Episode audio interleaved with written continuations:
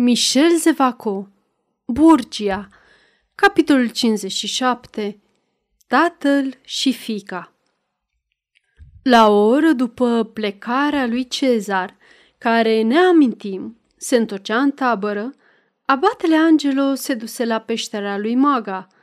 După atitudinea sa, mai agitată, după ochii săi strălucitori, bătrâna Rosa ghici adevărul – a venit momentul?" întrebă ea cu răceală. Da, plec. Vrei să spui că plecăm?" Angelo păstră un minut de tăcere. O cută îi traversă fruntea. Rosa îl examina cu atenția sporită. Ei bine, făcu ea. Ascultați, spuse el în sfârșit. Ora a sosit, este adevărat. În mai puțin de opt zile, papa va fi mort. Vă jur, ce vreți să faceți la Caprera? Prezența dumneavoastră poate compromite totul, în timp ce, dacă acționez singur, sunt sigur de succes. În definitiv, ce vreți? Să moară. Ei bine, el va muri. Răzbunarea dumneavoastră se va împlini. Dați-mi acea apă îngrozitoare pe care ați pregătit-o și plec. Maga ridică din umeri. Ești un copil, spuse ea, și nu știi ce înseamnă răzbunarea. Nu vreau ca papa să moară, pur și simplu. Vreau să-l omor eu. L-am salvat când era grav bolnav. I-am dat mijloace să-și lovească dușmanii care îi doreau moartea. Am făcut toate astea copile ca să-l păstrez. Vreau să fiu acolo. Trebuie să mă vadă și să-mi vorbească în ultimele sale minute, căci am unele lucruri pe care trebuie să îi le spun, lucruri pe care le repede mulți ani și agonia lui nu va fi agonia pe care eu doresc dacă nu le aude. Crezi că l-am înconjurat pe Rodrigo cu îngrijirile mele geloase, că am așteptat o viață în momentul propice pentru ca, în mod stupid, să-și cedez răzbunarea mea? Ea izbucni într-un râs sinistru. Eu sunt cea care îi va turna o travă, auzi? Eu și nu altcineva. Abatele tăcea privind cu spaimă această figură întunecată a femeii care, în acel moment, personifica răzbunarea. Mă înspăimântați, se bâlbâie el. Voi face ceea ce doriți. Mă vei asculta până la sfârșit? Voi asculta. Vino, să mergem. Două ore mai târziu, o trăsură închisă, părăsea Tivoli și pleca spre Ostia, mic port la mare situat nu departe de Roma, la vărsarea Tibrului. Într-adevăr, bătrânul Borgia se refugiase la Caprera. Vestea dezastrului din defileul infernului îi dăduse lui Alexandru al VI-lea o lovitură cu atât mai groaznică cu cât era neașteptată. Acest bătrân care nu se temea de nimic pe lume și a cărui putere rămânea uimitoare, tremura în secret în fața fiului său Cezar. Îi cunoștea sufletul, îl știa capabil de un patricid și, oferindu-i continuu noi cuceriri, lăsându-l în noi războaie, el încerca mai ales să se apere. Înfrângerea făcea să se prăbușească toate aceste argumente. Visul lui Cezar dispărea, de acum, Alexandru al VI-lea tremura pentru viața sa. De aceea, când îl primi pe trimisul Lucreției, care îl anunța că aceasta se ducea la Caprera, decizia fu luată.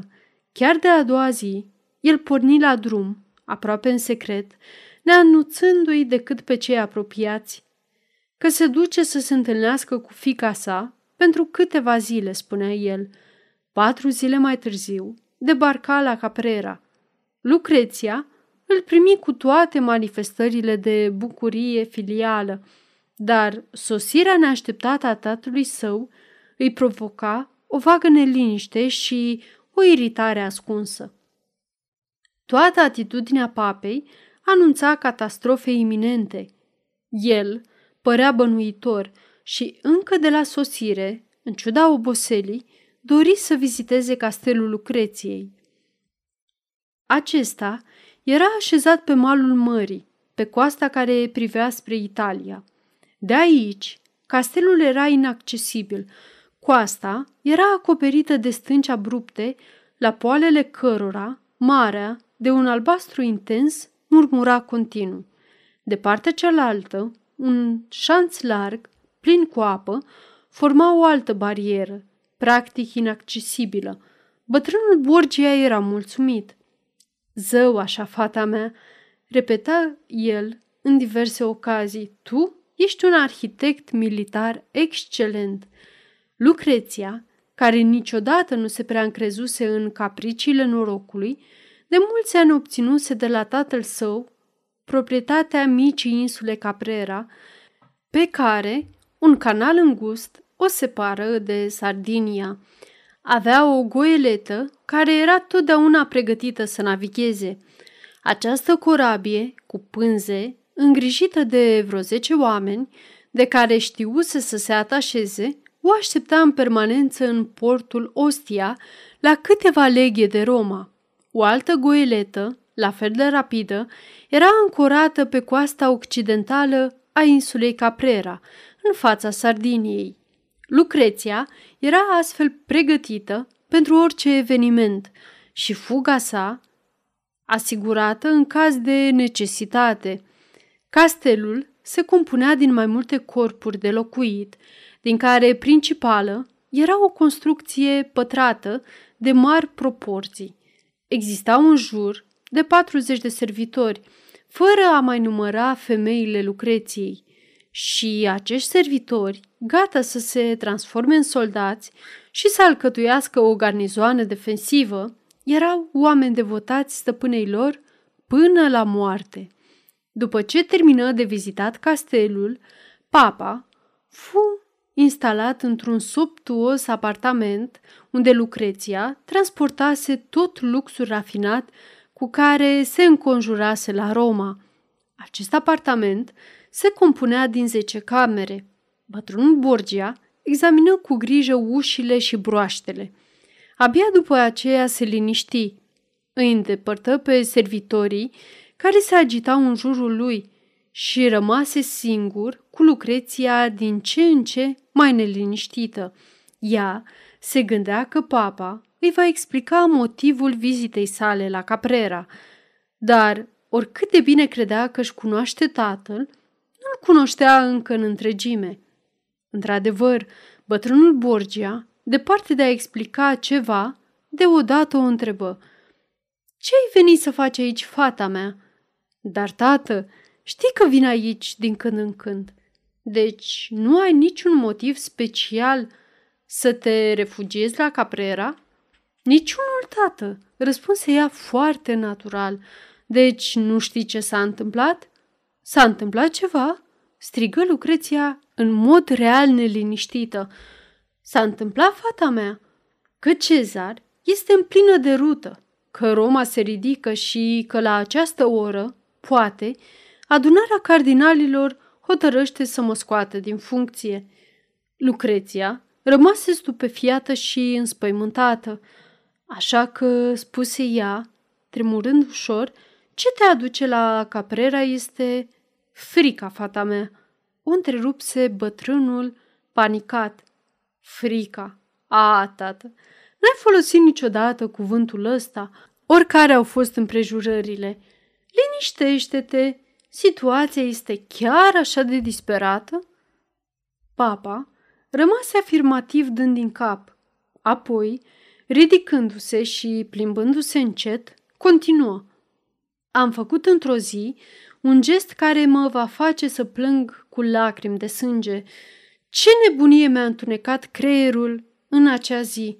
Ce demon mi-a insuflat ideea nefastă, prima cauză a nenorocirilor noastre. Nu te înțeleg, tată. Într-o zi, în camera mea de rugăciune de la Vatican, un bărbat a refuzat cu obrăznicie ofertele pe care îi le făceam. Cezar s-a repezit să-l înjunghie. L-am oprit pe Cezar. Am apucat brațul care ținea pumnalul. Bărbatul a evadat. El este la Montefort. El a distrus armata lui Cezar. Ragastans, strigă Lucreția cu furie. A fost suficientă o singură zi, continuă bătrânul Borgia. Acest popor, care tremura în fața mea, și-a ridicat capul când a aflat vestea catastrofei. Am înțeles că Roma îmi scapă. La Tivoli chiar am surprins în jurul meu priviri sinistre și mi-a fost frică. Atâtea eforturi inutile, atâtea putere irosită. Am crezut că am construit în stâncă și am descoperit că fortăreața gloriei mele era așezată pe nisip. Mi-e frică, îți spun. Lucreția, Lucreția, nu am încredere decât în tine. Tu știi că te-am iubit și te-am preferat fraților tăi întotdeauna. Tu îmi cunoști toate gândurile. Am făcut din tine oracolul meu secret, care dicta diplomația în fața căreia se închinau monarhii. Lucreția, bătrânul tău tată, îl vei apăra, nu-i așa? Pe bătrânul leu slăbit pe care toți îl abandonează și asupra căruia se reped lupii și vulpile. Tu îl vei proteja? A, tată, strigă Lucreția, cum poți să te îndoiești? Aici ești în perfectă siguranță. Nu te teme de nimic, dar, tată, lasă-mă să-ți spun că panica ta este exagerată. Cezar își va reface armata. O singură înfrângere nu ajunge pentru a șterge atâtea victorii. Cât despre mizerabilul de Ragastans, am răzbunarea pregătită. O asemenea răzbunare încât acest nebun va muri în torturile cele mai îngrozitoare disperări. Ce spui? O, dacă ar fi adevărat! Nu te îndoi, tată. Vreau să trimit pe cineva la Cezar. Trebuie să vină aici. Papa se ridică. Cezar, spuse el cu o ură amestecată cu spaimă. Cezar, a, îmi cunoști toate gândurile. Iată tot adevărul. Printre atâția cardinali care pândesc să-mi ia coroana și conspiră pentru moartea mea, printre atâția seniori care doresc în secret căderea mea, cel care dorește cel mai mult moartea mea este Cezar, fratele tău, fiul meu. Nu mai striga, l-am studiat, am surprins în ochii lui priviri ciudate în care strălucea ideea patricidului. L-am ghicit, îți zic. Cezar vrea să fie papă în locul meu. Dacă Cezar vine aici, va veni să mă ucidă. Tată, te înșeli, îți jur. Am studiat și eu sufletul lui Cezar. Lucreția, Lucreția, strigă bătrânul cu spaimă evidentă. Jură-mi că nu-l vei chema pe Cezar. Dacă asta te va liniști, tată, îți jur. Bine, fata mea, știam că tu îl vei apăra pe tatăl tău. Vino să te îmbrățișez. Lucreția se apropie și întinse fruntea tatălui său să o sărute. Du-te acum, reluă acesta, am nevoie de odihnă. Mâine tu îmi vei vorbi despre răzbunarea la care te gândești contra acelui personaj nenorocit. Lucreția se retrase. De cum ajunse în apartamentul său, fața sa își pierdu această expresie de milă și de tandrețe filială cu care se mascase în fața tatălui său. O oră mai târziu, un curier pleca în Italia cu sarcina de a-i transmite lui Cezar un scurt mesaj. Este indispensabil să vii la Caprera – Încetează orice luptă. Aștept.